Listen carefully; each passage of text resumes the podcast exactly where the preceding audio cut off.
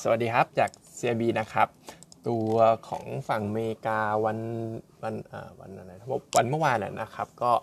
เมื่อคืนนะครับก็ยังบวกได้อ่อนๆสำหรับพวกดาวโจนส์นะครับแต่ว่า S&P NASDAQ ก็เริ่มติดลบแล้ว ก็เหมือนตลาดฝั่งนั้นนะเริ่มตันๆบ้างแล้วนะครับ ซึ่งตามหน้าข่าวเนี่ยก็ยังเห็นมีการรายงานตัวเลขสถิติว่าปกติแล้วในช่วงของเดือนสิงหาคมของทุกปีเนี่ยก็อาจจะเป็นเดือนที่ไม่ค่อยดีสักเท่าไหร่นะครับ เป็น top เป็นอะไรเป็น top underperform ติดใน top three เลยด้วยซ้ำนะครับ เพราะฉะนั้นเองเนี่ยก็อาจจะต้องระวังแรงขายไว้นิดนึง หลาย ๆ เจ้าของโบรกฝรั่งเนี่ยเขาก็เตือนเรื่องของความแพงตลาดฝั่งนู้นด้วยเหมือนกันนะครับ ฉะนั้นก็อาจจะเป็น sentiment ที่ไม่ดีนะครับสำหรับตลาดฝั่งนู้นในเดือนนี้นะครับ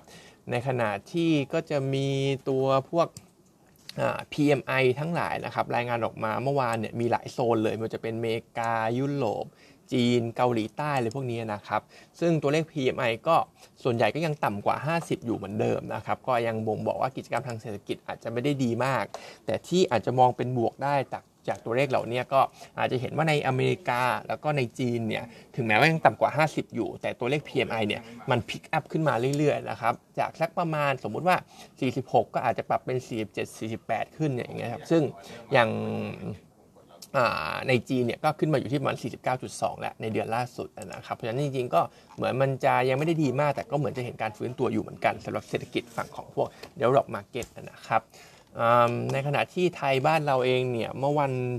จันทร์ฝรั่งก็ยังเป็นเน็ตบายอยู่นะครับก่อนแต่ก็เน็ตบายอ่อนๆและรอดูความชัดเจน น่าจะอาทิตย์นี้นะครับในการเลือกของสารรัฐธรรมนูญเองก็ตาม หรือว่าการโหวตนายกเองก็ตามนะครับส่วน Flow NVDR เนี่ยจริงๆ ก็มีแรงซื้อเข้ามาในเดลต้านะครับแล้วก็แรงขายเนี่ยเป็นกลุ่มของพวกโรงพยาบาลทั้งหลายนะครับแต่ทีนี้ Flow ที่ผ่านห้องเราเนี่ยจะเป็นแรงขายในเดลต้าแทนนะครับ ซึ่งเอาใหม่นะครับเอา Flow ที่ผ่านห้องเราเนี่ยจะเป็นฝั่งซื้อก่อนเป็นตัวของสปา ส่วนฝั่งขายเนี่ยจะเป็นตัวของเดลต้าเบอร์ดิวเอกรวมไปถึงตัวของเซตร้อยด้วยที่มีบาสเกตเข้ามานะครับทีนี้ตัวของเดลต้าเองเนี่ยต้องระวังไว้นิดนึงนะครับ เพราะว่าวันจันทร์เนี่ย trade กันไปที่ volume สักประมาณ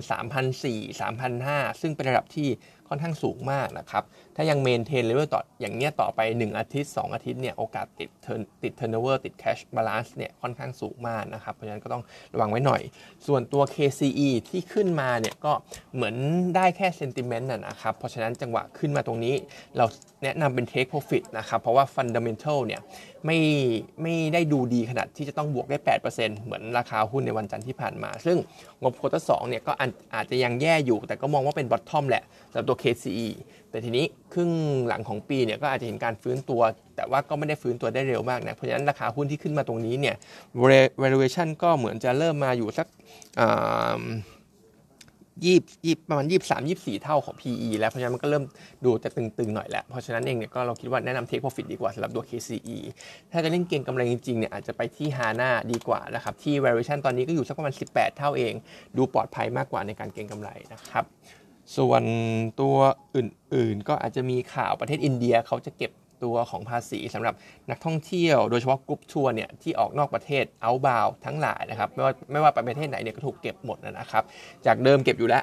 5%จะเก็บเพิ่มขึ้นเป็น 10%ของราคาพวก สมมติแพ็กเกจทัวร์อย่างเงี้ยนะครับราคาหมื่นหนึ่งก็จะโดนไปเป็นหมื่นสองอะไรอย่างเงี้ยนะครับเพราะฉะนั้นก็อันนี้น่าจะมีผลกระทบต่อพวกลูกค้าหรือว่านักท่องเที่ยวที่เป็นรายได้ระดับกลางระดับล่างลงไปนะครับก็ มีผลกระทบต่อไทยเหมือนกันไม่มากก็น้อย เพราะว่าอินเดียเนี่ยในช่วงครึ่งแรกของปีเนี่ยเป็นนักท่องเที่ยวที่ติดอยู่ใน top five ของเรานะครับเพราะฉะนั้นตรงนี้ก็อาจจะมีประเด็นเหมือนกัน ซึ่งในกลุ่มของโรงแรมเนี่ยดูที่ปลอดภัยที่สุดตอนนี้เราก็ยังเชียร์เป็นตัวของมิ้นเหมือนเดิม ซึ่งเป็น top pick ของเราด้วยนะครับ target price MINT ก็อยู่สักประมาณ 40 บาทได้ที่เราให้ไว้นะครับ ส่วนตัวอื่นๆก็อาจจะมี paper แล้วนะเข้า paper เลยแล้วกันนะครับ ก็จะมีตัวของสอพอสอพอเนี่ยงบควอเตอร์สออกมาดีกว่าคาดเล็กน้อย สักประมาณ 6%จริงๆ ก็ตีไป in line ก็ได้แหละ ไม่ไม่ได้มีอะไรเป็นนัยยะนะครับ ซึ่งถ้าดู outlook เองเนี่ย ครึ่งหลังของปีก็น่าจะเห็น volume ขายของสผ.ดีขึ้นนะครับ เพราะว่าจะมีหลุมอย่างเช่นพวกเอราวันหลุมอาทิตย์ รวมถึงในมาเลเซียอย่างซาบาห์ K เนี่ย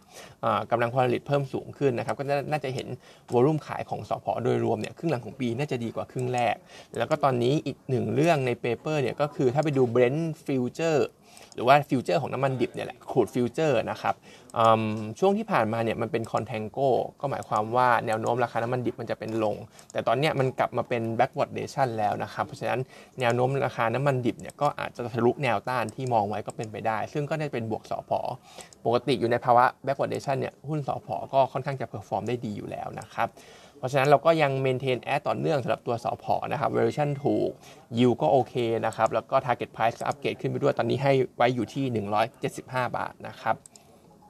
ส่วนอีกอันนึงเป็นกลุ่มของ refinery นะครับ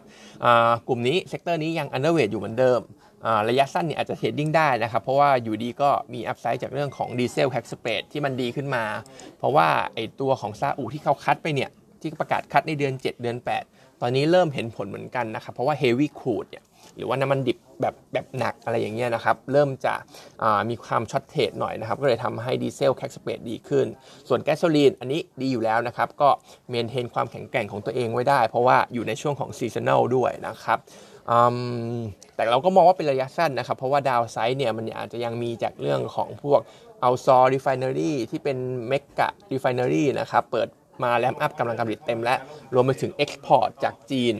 หมายถึงการ export น้ำมันจากจีนออกมานะครับก็จะเป็นตัว dump หรือว่าเป็นตัว cap upside ของ GRM โดยภาพรวมนะครับก็ยังเป็น downside ที่เรามองอยู่นะครับเพราะฉะนั้นจริงกลุ่มโรงกลั่นก็ยัง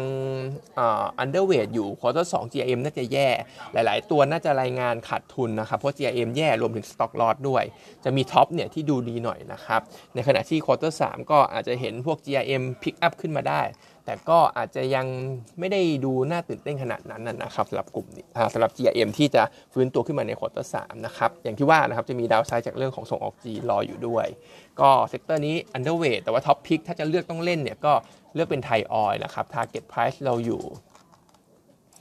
52.5 แต่ก็ต้องบอกว่า valuation ของไทยออยล์เนี่ยก็ค่อนข้างตึงนะครับ ตอนนี้ก็ trade กันที่ EV EBITDA 8 เท่า ถ้าเรา safe safe จริงๆเนี่ยก็อาจจะหนีไปที่ SPRC ก็ได้นะครับ ที่เร์ชันยังดูถูกอยู่นะครับ ส่วนสุดท้ายกลุ่มของ property นะครับ property เนี่ยอาจจะยังเห็นความชะลอตัว year on year อยู่นะครับ Q on Q เนี่ยฟื้นได้บ้าง ซึ่งหลักๆก็อาจจะเป็นเรื่องของ LTV รวมไปถึงดอกเบี้ยขาขึ้น รวมไปถึงพวกการเมืองด้วยที่ยังไม่นิ่งสักเท่าไหร่ แต่ทีนี้เรามองว่าครึ่งหลังของปีเนี่ยจะมีการ backload เปิดตัวโครงการใหม่เยอะ การเมืองแน่นอนขึ้นอะไรอย่างเงี้ยนะครับ แล้วก็ถ้ามองเรื่องของดอกเบี้ยเนี่ยก็น่าจะเห็นจุด peak แล้ว เพราะฉะนั้นเองเนี่ยก็คิดว่ากลุ่ม property น่าจะกลับมา perform ได้ดีในช่วงครึ่งหลังของปีนะครับ ซึ่งถ้าไปดู valuation ของ PE band เนี่ย กลุ่ม property ตอนนี้มันอยู่สักประมาณลบ 1.5 SD ได้ ซึ่งผมก็คิดว่าเป็นระดับที่ต่ำพอสมควรและในอดีตเวลาอยู่เลเวลเนี่ยมันก็จะ rebound ได้นะครับ เพราะฉะนั้นก็อาจจะทยอยสะสมสักตัวหนึ่ง ส่วนตัวก็อาจจะเชียร์ตัวอย่าง Origin นะครับ ที่ราคาหุ้นยังอยู่โซนล่างอยู่ งบ quarter สอง Origin เนี่ยอาจจะดูไม่โดดเด่นนะครับ ติดลบทั้ง year ทั้ง Q แต่ว่าทั้งปีเนี่ยจะเป็นตัวที่เห็น growth เนี่ยดู outperform ที่สุดในกลุ่มนะครับ เพราะฉะนั้นก็เชียร์ตัวของ Origin Target Price อยู่ที่ 13.7 บาทนะครับ วันนี้ก็มีเท่านี้นะครับ